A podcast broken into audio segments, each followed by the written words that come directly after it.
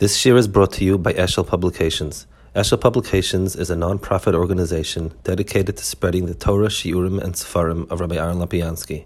For sponsorships or more information, visit eshelpublications.com. It also has an interesting uh, coincidence when it comes out always. Um, it always comes out in Pashas Mishpatim. You know, it's the week of Pashas Mishpatim. It's um, Rabbi Sol Salant is extraordinary for many reasons. First of all, um, he left over very little of his own writings, and a lot of what he did was sort of hidden. But a lot of what we have today is from him. He was basically the Galadar for long kufa, and it's important to understand a little bit the context of what was going on. It's also a little difficult to try to pin down one nekuda of his chiddush because there was a lot that everybody knows he was started the Musar movement, but it was a lot bigger than that. And to try to get sort of a sense of how it ties in together is not easy. First, a word about what the sources are. We spoke last time that you always have to suspect biographies, to suspect biographies as what, where they come from, and it's nice that we can tell stories, but stories need to come from someplace. Um, so let's map out at least what I think the Makoros that are reliable. First of all, he lived between 1810 to 1883, or four, and we have the following. We have a little bit from his big Talmud of Yitzhak Blazer. But Itzel Blazer was his biggest Talmud, and he wrote, he put out the Or Yisrael, which includes a, a, few a few items that he spoke to Rabbi Sol Salanta, that he wrote, letters that he wrote, and a rough sketch of some of his Darkei Avoda and so on, with a few bits and pieces. That's one source that's obviously impeccable. And there's a Sefer Kedosh Yisrael that was put out after his Ptira, which has Likutim from, I think, his grandson, a few others, all sorts of Anhagis and Verta and stuff like that. There is a fascinating book from somebody named Yaakov Mark. Yaakov Mark was, I would, I would call him today. He would be considered centrist, I guess, for the lack of a better word, a from modern person. He's a fascinating person.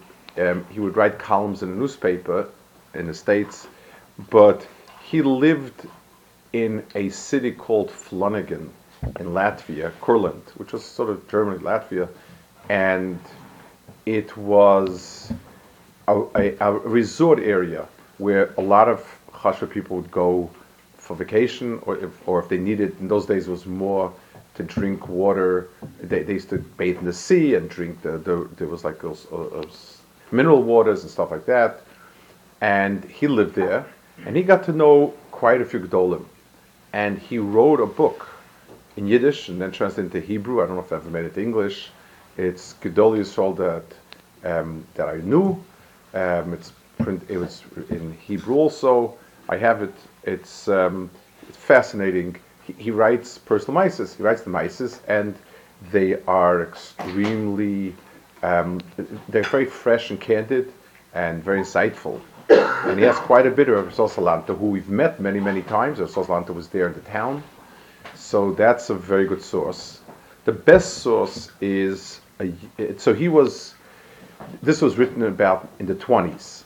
So if the book was in 1920 and he knew him personally, um, let's say 40, 50 years before, uh, so that those are personal stories.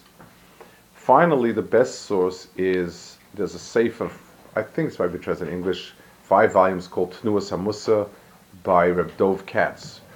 Dov Katz was a Slabodka Bal Musar, very, very special person um, he put out, he started his work, Tnuasa Musa, and the first volume was written before World War II. So that means he's writing the late 30s about Rabbi Sol Salanta, who lived 50 years before, and he knew people who knew him. He himself didn't know him, he, was, he couldn't have known him, but he knew people who knew him.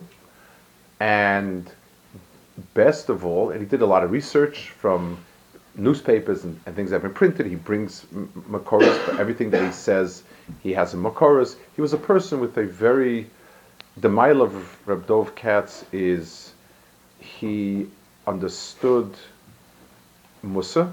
He was from the world of Musar. He was a Slapot Talmud. He um, w- looked through, he didn't rely on stories, he went through started material, written documented material. And most of all, he has a skama on the Sefer from uh, Rabbi Sol Salanta's great grandson, who's Rav Dessler. Rav Dessler was a great grandson of Rabbi Sol Salanta. Um, his mother was a Grudensky, who was a granddaughter of Rabbi Sol Salanta. And Rav Dessler writes in it that it's a tremendous work. He, was, was unsolicited. He got it from him, and he writes back that I read it from cover to cover. Bought, as soon as I saw it, I bought it, I read it, and it's extraordinary. He said, I have a horror that there's one chapter about Rabbi Sol Salanta's um, interaction with um, with Limudei Chol that I think l- might give people room to make a mistake and should have maybe rearranged a little bit, whatever it was. That's his only error, but everything else is very mishabeh. So that, that's a very, very powerful askama from Dessler, who was a great grandson and was one of the leading lights of the Musar movement himself. So those are the, so those are my sources. Um, he himself basically subsumes all the sources. The the Muslim absorbs all the other sources. Kamat doesn't leave anything out. Um, it's uh, and he also wrote a book that was printed only once. It's called Pulmas Musa about the Rabbanim that were against the Musar movement, and he, he, brings all the material and the reasons and a very very well written, um, even-handed type of account, and it was printed once in, in the 70s in Hebrew. So let's go to Rabbi Sosan. Let's uh, let's let's first look at the Tekufa and understand a little bit about it. European uh, Jewry w- in Europe was from like everybody, like the Goyim Lahabdul, the 1600s. In the 1700s, the Goyim started. Um, their faith started sort of uh, wavering, and they started becoming the age of reason, and so on and so forth and the Jews in Germany followed along, and the movement that was called Haskalah started in Germany in the mid 1700s. It, it, it included um, a gentle reform, a gentle Haskalah, and then a very powerful and a reform movement. And by the time the mid 1800s had come around, it was gone. German Jewry was not from. Period. Um, Hirsch was able to to create a, a renaissance, but it really was destroyed. In, in, in within a period of a, of a door, was gone. Uh, the Haskalah and then Reform, which was a branch of Haskalah, destroyed it utterly.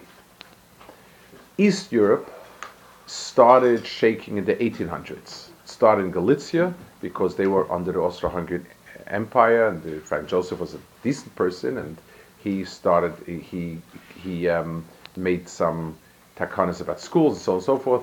And it started spreading across Lithuania, Russia, Poland. And the movement really gained traction, especially in Lithuania. Now, let's understand how Rabbi Yisrael saw the Matzav Lithuanian Jewry in that kufa.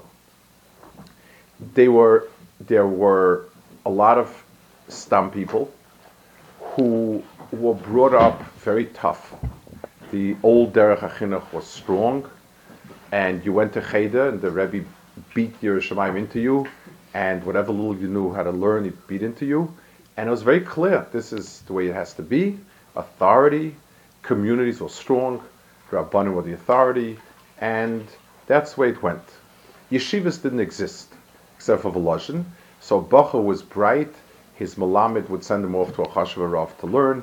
He would sit and learn. He would chaza chulin, and he would chaza this, and he would know Mesechtes and Paiskim.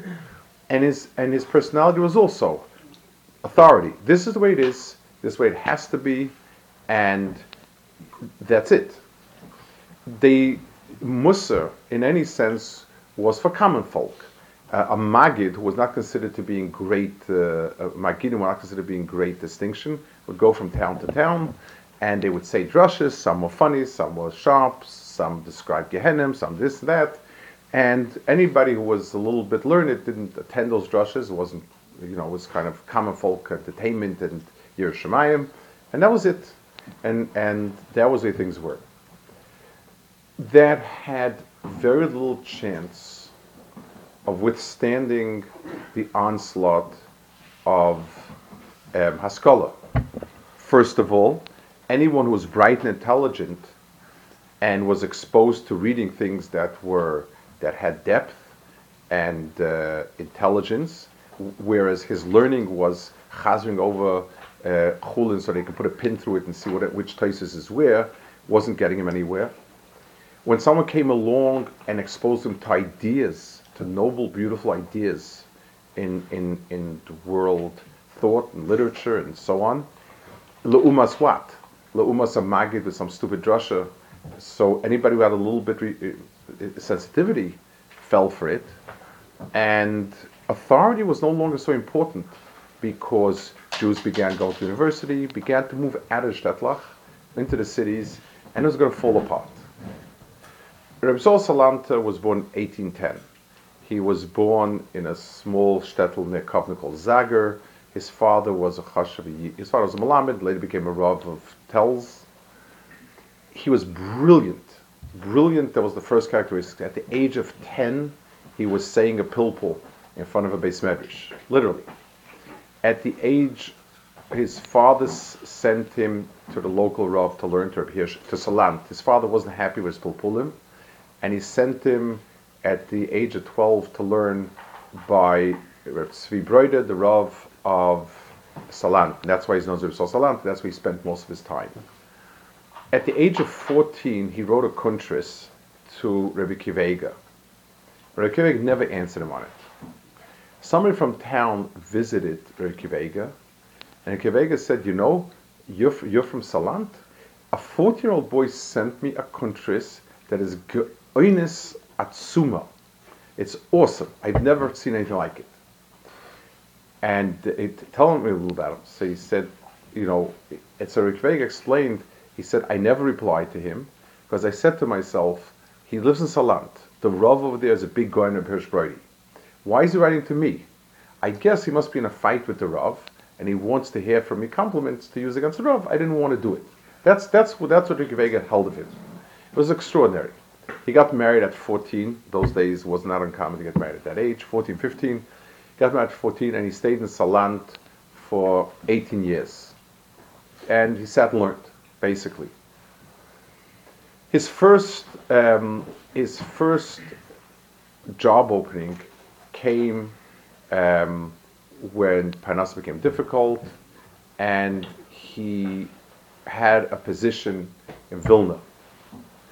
And in 1840 or so, Vilna took him, somebody in Vilna took him to be a, a, a Ram in his yeshiva.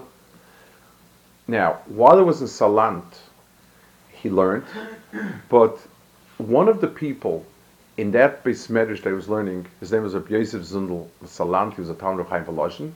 He was a big tzaddik and a big kaddish, has Onan anhagis. And Rabbi Salanta noticed him, and he began to look and follow him and get a sense of what's going on, like something strange. This person has all sorts of tzidkistika anhagis. And Rabbi Yosef Zundel um, noticed it, and he turned around and he said, Yisrael, learn Musa and you'll be a Reishamayim. And he said those words changed his life. Those five words changed his life. And he began to get involved in Musa and learning. And finally, he got his first stella was in Vilna. He was 30 years old in 1840. And he became a Magachir in yeshiva in Vilna, Rameiles, a famous yeshiva. In after a year or two, he noticed that the other Rosh Hashiva had tremendous Chlis Das because the Bachram liked him. He was brilliant. His, his Pilpulim were extraordinary, and he was a phenomenal speaker. He felt bad, and he left, and he made his own. He made his own yeshiva somewhere in Vilna, and he was in Vilna. He once he became famous, and once people looked up to him as a goyen, he's, he began doing what he really wanted to do, and that is to create a movement dedicated to Yerushalayim. He felt, and again, this is a little bit reading in because he left over very little, he left over very, very little um, memoirs, writings, and even drushes and stuff. He left over very little. But his feeling was, but you see it in the way he, in the letters that he writes, that the Yerushalayim that existed in Europe and lit at the time is just it's just kind of you were, it was it was sort of inculcated and, you, and it had no chias, it had no life, no passion, no depth to it, and he began forming groups, Musa groups, and and speaking very very powerful Musa drushes, and basically, what are the things that he was? In other words, what were his main points?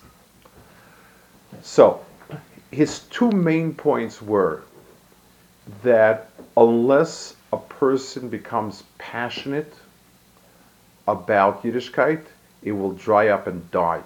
And he's not going to be a good person. Even if he won't die, even if he'll always be from, it's going to be a shell. And the only way to change that is to emotionally make an upheaval as needed constantly. And to that end, he introduced the following. A, there should be a special place to learn Musa. He called these places Beis HaMusas. They would be off the base Medrash. They would be darker. There would be only Musas farm there. And everybody would sit himself, not Chavrusa, and take, and that was, so the first thing is the setting, the Beis HaMusa.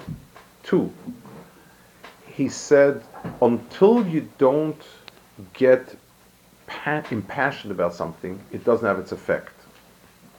So to take a Maimah Chazal or a Pasik that strikes you, or that deals with a midah, something that you're dealing with, and you chazer it again and again and again and again, a half hour, 40 minutes, un- until, until it explodes inside of you.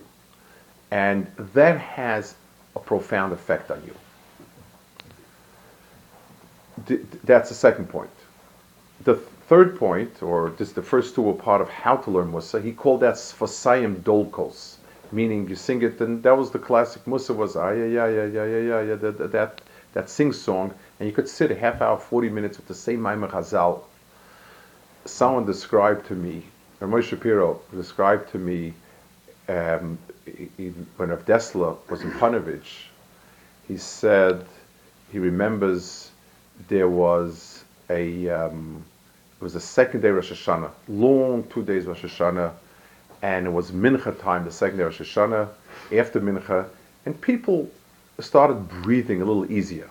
The, the, the, the atmosphere was very heavy in, in, in, in Rosh Hashanah Panovich, and it was very focused and very concentrated. And he said, you know, and people started to take a deeper breath. like, okay, it's, it's, it's after Mincha Rosh Hashanah secondary. And Rav Dessler came in, didn't say anything. He sat in a corner and began, took out uh, um, Maimah Chazal, uh, and he began sing-songing to himself. That Yodim Rishayim, the Rishayim know that their, that their path leads to Gehenim, but Libam Barikulam, but their hearts are very, very thick. They do not misfall. And he said, he sat sort of into himself and began learning it. And he said, you could feel the ripple effect. And then, and then the people in front of him just took out a Musa Sefer, and, and, and he said, by the time Meir came around, the whole the whole Beis Medrash was learning Musa, and he, and he said, you know, it just radiated out from him. That was the type of effect he wanted it to have. And the second part was that Musa requires chachma, because unless a person understands himself, then he doesn't know what he's doing. A person thinks he's doing chesed. He's running around doing chasadim, ah, helping here, helping there, helping the other person. But really, he's trying to be noticed. Really, he's a busybody.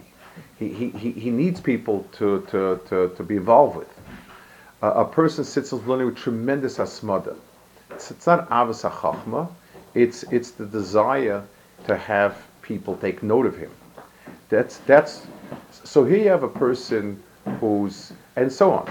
Unless there's chachma, unless there's an element of of um, understanding yourself and understanding how a person's inside works, it's not it, the person is going no place really quickly.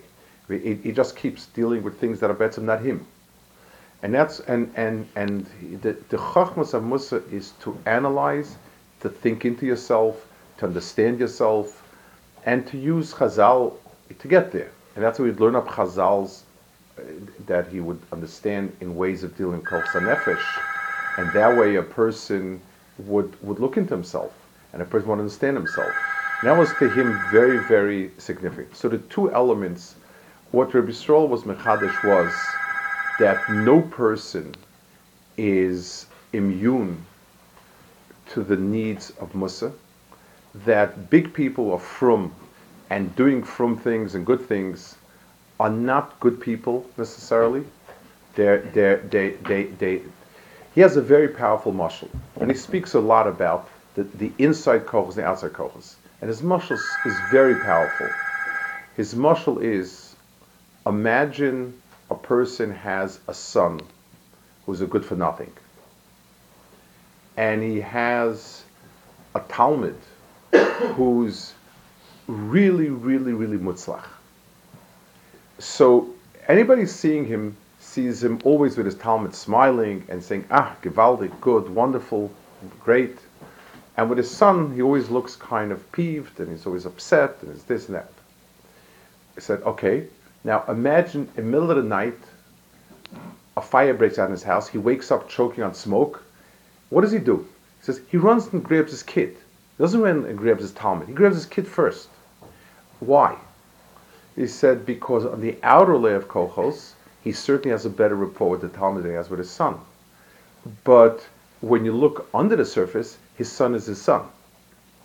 He said a Maimar Chazal, extraordinary, the way he learned up a Maimar Chazal, this is, a, this is very typical. It says by Avram Avinu, there's, I think it's a Tanchuma if I'm not mistaken. Tanchuma says that as it was being Makriv, Yitzchak, it says Einav were being Zolig Demos, his eyes were crying, and he says, and then it says. The same Chazal on the bottom says Hakadosh Baruch was made that he was makid him b'shleimus, the belev shalom. I think it says that he was that he did that keder belev shalom. So yes, I don't understand. It's a steer minay ubay. So he says it's not a steer because in as far as his conscious, that was 100% like Hakadosh Baruch Hu. But what's underneath you don't have control. Your eyes cry when your son is on the Mizbeach, even if your head knows it's the right thing. And that's Zekal That was Rabbi Yisrael's Chidushim in the world of Musa. And he felt, and he went around from place to place. He would first get people worked up with drushes. He would then make Batim Midrashim of Beis Musas. He would have Talmidim that he especially gave time to and worked with them, and then asked them to take over. And he felt that that would be the salvation of uh, of Lita, of, and and you know that part of, of, of Europe. His his tkufa in Vilna came to an abrupt end in 1848, 49. What happened was the the Tsar made a um, he wanted they, they, they, they made a Beis Medrash Rabbanim in uh, in Vilna. Beis Medrash Rabbanim was a, a, a the um, Maskilim wanted to c- create yeshivas to produce quote unquote Rabbanim who would lead the nation to Haskalah. And they got the government involved in doing that. And they asked Rabbi Saul to head Rasul Salanta was a personality that was, interestingly enough, accepted by almost everyone. The, the, the Shlomo Yisrael held him in great esteem. He was a Goyin Adir, he was a tzaddik. The Maskilim also held him in esteem because he really spoke negatively. He usually spoke very positively, respectfully. He spoke a lot about the depth of Judaism, the meaning. The Maskilim's taina was that Judaism is rusty. It deals, doesn't deal with real issues, real people. It's just a bunch of laws about the, you know, arcane things. And the, we speak of the beauty of Judaism and the spirit of Judaism, so did Rabbi Yisrael. Rabbi Yisrael was dressed immaculately, even though Rabbi Yisrael himself was very poor and he lived on the dime, but he was clean, neat. There wasn't a, a, a crease on anything he wore. He was immaculate. He was extremely beautiful, very, very regal. And Rabbi Yisrael was also knowledgeable. He knew languages. He had quite a lot of other other inyanim. And anything that he felt is needed, he engaged in. They wanted him to head it. And he, and, and he said no. And then the education minister of Russia came to him to ask him to head it. Um, you don't refuse those type of offers without some risk. So he left. They asked him, why are you against it? And it's very interesting. He gave different reasons to different people, none of the reasons you would expect. I mean, you know, the, the, the Hungarian Nusach would have been the Apikursim, Rishayim, Arurim, you know, the age of Gehenim and this and that. He gave two or three, but the one I think we expressed it the most was a letter to somebody in Kovna. Um, and he said, when a Rav sitting at home and he's eating, and a poor man comes with a shaila, the Rav drops everything and sits down and tries his best to be mata the chicken for the poor man because he knows how, how desperate the person is and he needs to know Shas and Paiskim to be able to do that, and he needs to have a heart that goes out for someone else. When a rich man comes, he doesn't rush, he'll wait. And worse comes to worse, if he doesn't find a head of him, he'll get another chicken. He said doctors is the opposite. When a poor man comes, the doctor is busy and can't see him. When a rich man comes, he runs on all four. He said, I don't know what it is, but yeshivas produce people that are sensitive to the, to the Hamonam, and universities produce people that are sensitive to their own needs and covered in money. And Rabbanim need to be people sensitive to the needs of the people. Was it a diplomatic answer? Was it a wise answer? Was it part of what he felt? I, I definitely think he felt it was right. But it's, it's extraordinary. It's an extraordinary answer. Al he left and went to Kovna. Kovna was was Lithuania, was not yet part of Russia really. And he was there for also something like 10 years, and he founded a yeshiva with well over 100 Talmidim, and he brought in the Ruach of Musa. It was probably his most successful enterprise in that sense. His most chashav Talmidim on that kufa, and all of them, he taught the need to learn Musa daily, the need to learn Musa in an emotional, passionate way, the need to fill your Yiddishkeit with passion, the, um, the, the need to be respectful, to think about other people, in everything about it. And he also founded a kollel. He probably was the first one to found a kollel where people could have to get married and be paid money and so on. He, he, he, he, he, um, he worked very hard on the dignity of Torah. They shouldn't go eat by people meals like what they used to. He had them arranged in a very Bekovidic way. He had a, a, a nice dormitory he really, really was very important to that Torah. He said, if we have yeshiva bachim that are proud to be yeshiva bachim, they will have the strength and dignity to change Lita. And if they will be shmatis, they won't be able to do anything. That was his shita. Part of, I think, he, he worked very much on Ben Adam and Choshen Mishpat. Um, he said once, he doesn't understand why they teach kids Orach Chaim and Achash Mishpat. He said almost all of Orach Chaim, except for the Shabbos, is the Rabbanans. Almost all of Achash Mishpat is the Raisa, it's Gzela. Even if the king is Rabbanan, Gzela is the Raisa. Um, I think it was part of his overall understanding that if you don't, if if you don't, if, if a person's frumkeit is because he's bred from. So chickens and esrogim and lulavim and kezesim, those are all part of that package. But but when you have an issue with money, there's no clear package, and people don't do the right thing. And that's why Beinan Chavero and, and Chosh Mishpat became very important. What's fascinating about his yahrzeit is it comes out always Pashas Mishpatim. This this next week it'll be on Shabbos Pashas Mishpatim, but that's that's one of the uh, uh, fascinating things of it. I want to say over two, three, four things about his understanding and care for Mominis, Ben a lot of the few famous mice, a few less famous mice. I want to say over, first of all, two mices about the only time people ever saw Rabbi Salanta get and um, pretend to get angry. Pretending means he looked angry and he spoke furiously, but he himself said he, he would mutter to himself, "Kas apanim kas alev." I, I need to project kas, but not be kas. Once was in Vilna in the 1840s when there was a cholera epidemic. And a famous story of up and he made kiddush, but he organized a hospital with 15. He rented a hospital of 1,500 beds and got doctors to work for free. He um, he also organized like solo of 60 to 70 um, B'nai Torah who would take the people who were sick and bring them to the hospital. You have to understand cholera was a very dangerous epidemic, and he had them, and he instructed them that on Shabbos they should do all the malachas and not let a guy do it. Because till they get the guy, until the guy does it, he, he held that they need to do it, and that's what he paskined. Vahi Ayoim, one of the Fruma Balbatim, one of the very stark Fruma Balbatim's grandson, a son, became sick with cholera. Immediately that solo ran and got him.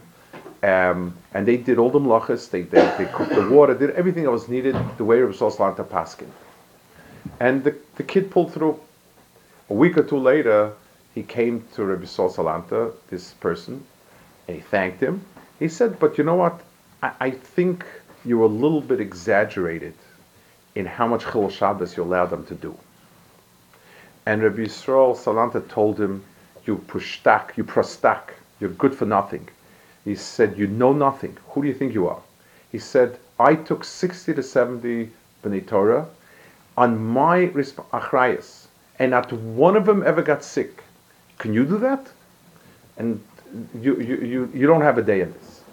He said it because he needed, he was afraid that if people would start arguing about it, they would start being nisrashal, and he held his pekuach nefesh. That's why he made kiddush and, on the bima and so on.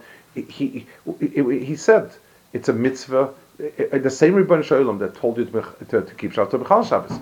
If you're doing what's right, then what's the pshat? Eh, it's Chil Shabbos, so you have to be a little bit. That was once when he got angry. There's a second story. This second story is an extraordinary story.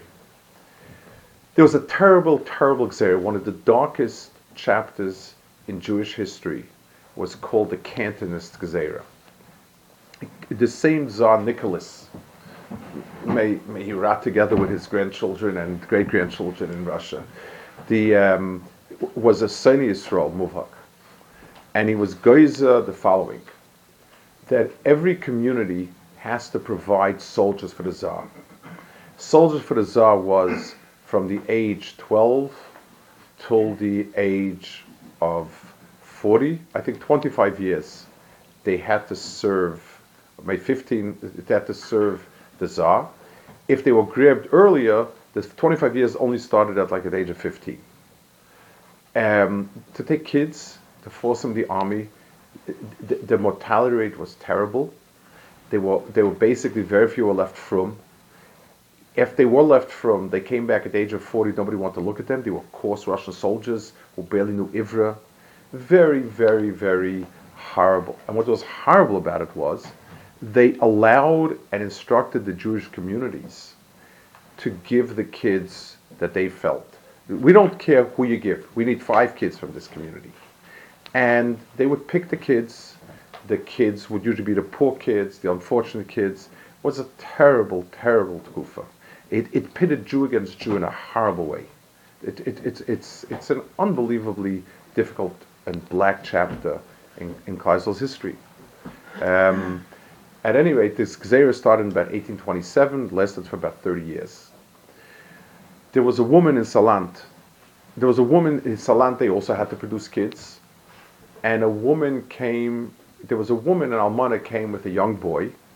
She obviously was, was at the fringe of society she would make a living. She would play accordion with a kid dancing around, and a kid and a kid would collect the coins that people that, that people threw, and that's that's how she supported herself. So they said Givaldic. They they they the community registered the kid as living there, and they grabbed the kid and took him to the to the what you call it to for the to give up the army. This woman went out of her mind.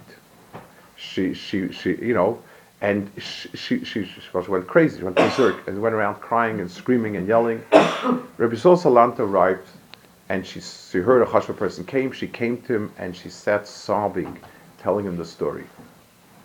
And Rabbi Sol Salanta said, "Okay." He said, "Don't worry. After Shabbos, it'll be okay." Shabbos, he, he invited, they, they, they, made a big Kiddush in the shul, the Chbadim came, Rabbi Yisrael was there, they made Kiddush.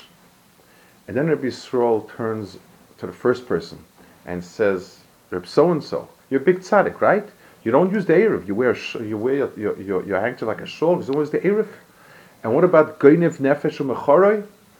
You, you're, you're you're down from a sitter and this and that, yeah? And what about with Sicha? And you, and every single one. He said it's also to live in this community, and he ran out of the city. And uh, it, it, was people. I mean, they were devastated. They, they knew they had no choice; they had to give the kid back, but they didn't have the guts to go to Yisrael to, to try to fire him. They had there was one person there who was a Talmud Chaver B'Yisrael, very famous person in his own right, Rabbi Elia Kartinga. Was a, he was a tremendous person. He was a person, of wealthy businessman, tzaddik, also a big uh, a, a Talmud Chacham. They sent him to Rabbi Yisrael. He came to Rabbi Yisrael, and he gave Yisrael a musa. And he said, he said, it says by Rabbi Shimon that when he came out of the Me'ara and he looked around the world, he, he, everything started burning up because he had criticism for everything. And the Gemara says that a, a voice came out of Shemayim, you know, have you, are you coming to burn up the city? You know, go back into your Me'ara.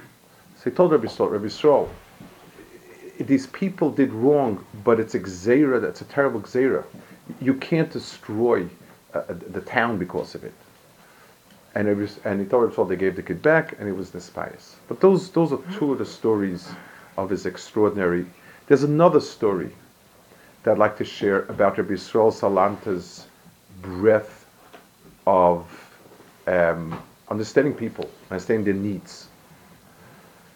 This is written in a, in a memoir of a Yid, Reb Leib Frumkin. Rabbi Leib Frumkin was a Talmud Chacham um, who settled in Eretz Yisrael.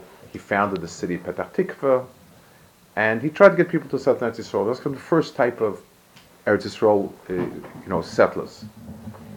He put out Reb, Sadi, Reb, uh, Reb Amram Gaon's siddur with, with, with Horus, whatever. So he came to Reb Salanta, he wanted to get Reb Salanta on his bandwagon.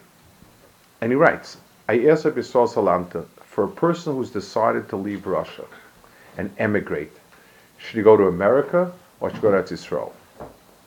He said, I didn't expect a reaction. He said, Rabbi Yisrael Salanta's forehead became creased. And he began, you could see his mind working furiously. And he began walking back and forth and thinking and agonizing, agonizing. Finally, sits down and he says, America. So he was a little shocked. And he asked, Does the Rebbe think that they'll stay from in America? He says, Highly doubtful. What about Israel? I said, Probably. He says, I don't understand. I don't understand you. So why not Eretz Yisrael? He said, in Eretz Yisrael, there's absolutely no way to make parnasa. He said the Muslims are not buying anything from the Jews, and there's nothing a Jew can do there to make a living. He said, I don't think it's right to, to, to, to paint a, a, a, a, bright picture of Eretz Yisrael and have a person come after three months deplete his last penny of savings and then leave him penniless. He says there is no end to the terrible things a person will do if he doesn't have money. He said in America, he has a freedom of choice. He, he can choose. There are a lot of Yitzaharas, but at least he's a Baal Bechira. He said Anias has a terrible effect on a person, and I'm wary of it. And so Frumke said, I, that's exactly what I came for. I'm looking to establish that Rabbonim and Gvirim should get together and make places of Parnasan and so on and so forth. And if I do that, will you be behind it? He said, absolutely. But the understanding that you need, you, you can't just send a person It, it, you have to worry about a person's gashmias and the understanding of the terrible toll poverty takes on people. That was part of Rabbi Yisrael's uh, extraordinary breadth of understanding and feeling and, and so on. Al Kapanim, his life didn't end there. In, in, he left Kovna abruptly in, after about eight or nine years, and he went to Germany. And in Germany, he started doing um, a lot of activities. Germany was gone, and people were shocked. He went to Königsberg and Memel; those, those are the two main cities that he was at in Germany. He learned German. He learned how to speak in German. He, he dressed well. He, he, he really, and he went and he made, again, he spoke for Balbatim. He went to universities and got students together, spoke for them, taught them. He tried to get universities to teach Gemara so that the Jewish students would feel proud about Gemara. Um, he, he, had many, many activities.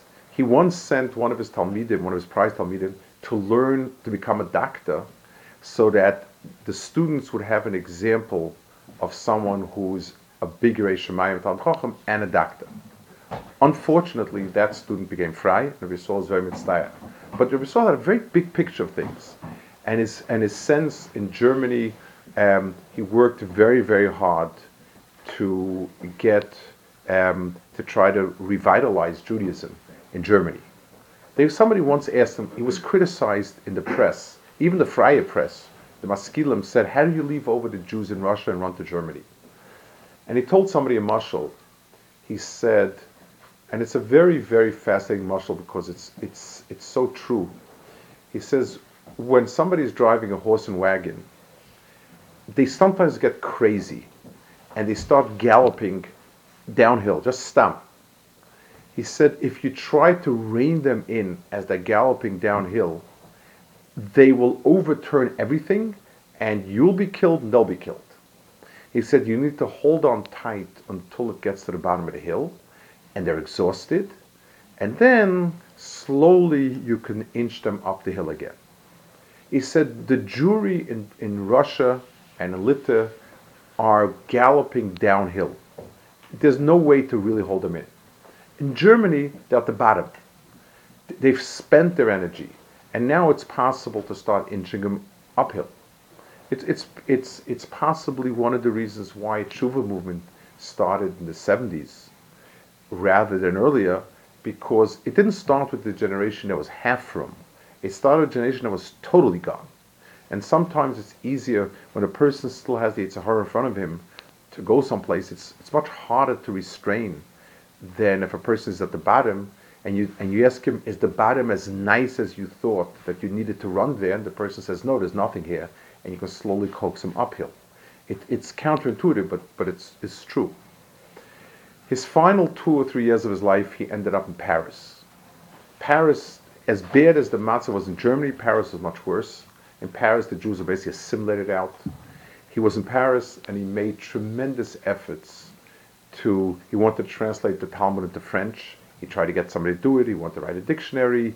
Um, he, he, he, he went around and tried to get Chashva Rabbanim to settle in France and to be mashpia on, on Talmidim and so on.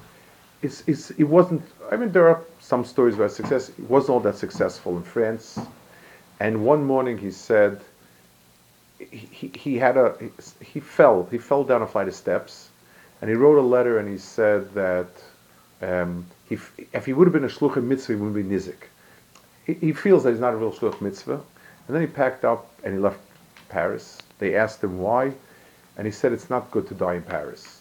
In France, there's a law that graves are only for certain kufa. You have to rebuy the grave, and if there's no ground to rebuy it, they, they take out the bones and burn them or get rid of them. It's still out of Yom they do it. Um, so he left, he went back to Königsberg, and he died a few months later. That was in 1883 uh, or thereabouts. Al the, the, the um, in, at the core of what he accomplished f- for Lithuanian Jewry, who is best our Messiahs, the Messiahs of all of us, our yeshivas, his Talmidim were the ones that carried it out before, but the things that he brought in was that a passionless Yiddishkeit is, is, is dead and waiting to disintegrate. It's not going to do it for you. You need to look for things. You need to focus on things that will bring out a passion. And learning Musar Beislavus, Beispilus, is what's is the key to it. A person needs to understand himself and understand that there are many layers of person active and that and, and and never to feel since if he's doing everything right then he's wonderful then he's good and wonderful. Because there's so much more underneath the surface. A person needs a lot of chachma and insight to that. A person needs to conduct himself. Uh, uh, he, Rabbi Yisrael Salanta took things that he felt were appropriate. In other words there wasn't a reaction that if the, if the maskilim say X is right then it must be wrong organization cleanliness, um, bearing, language, all of these things were important, and they played themselves out later in Kelm and other places that this is the way a person should go. A Ben needs to be given the ability to hold himself, to hold his head high, not to be supported in a demeaning way, and not to be a shmata. Needs to carry himself like a Ben Torah, and, and people should address it that way the greatest part of he, he felt that the chelik Torah that people neglect the most is ben adam and especially in Europe and especially in Lita, people were very sensitive about kavod. People didn't have money, didn't have many tanugim, so kavod was a big issue, and the interplay of egos was difficult. And Rabbi Yisrael felt that that's a neglected part of Torah, and he pushed very hard for Ben Chaver and all these inyanim. His final, I guess, a final picture of him by his ptira is probably the best summation of a person. As he was dying, he was alone with a male nurse, a, a Pashta Yid. And Ebersol recognized that that person is superstitious, this and that.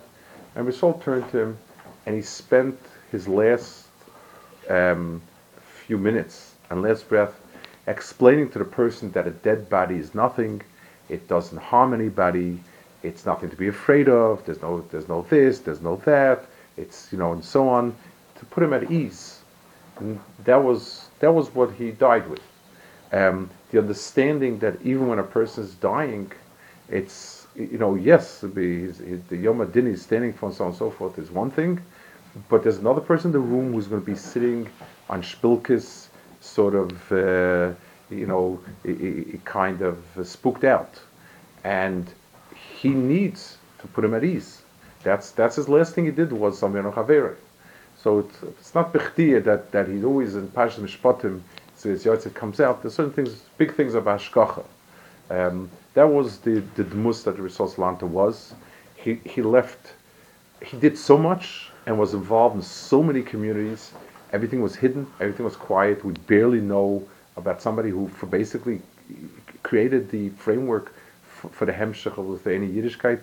The little we know is, is, is a strap in a bucket, and um, and and and we see his maasim through the maasim of his talmidim, his talmidei talmidim, that basically gave us back the Torah to that that gave us the Torah that we have today in, in the Litvish world.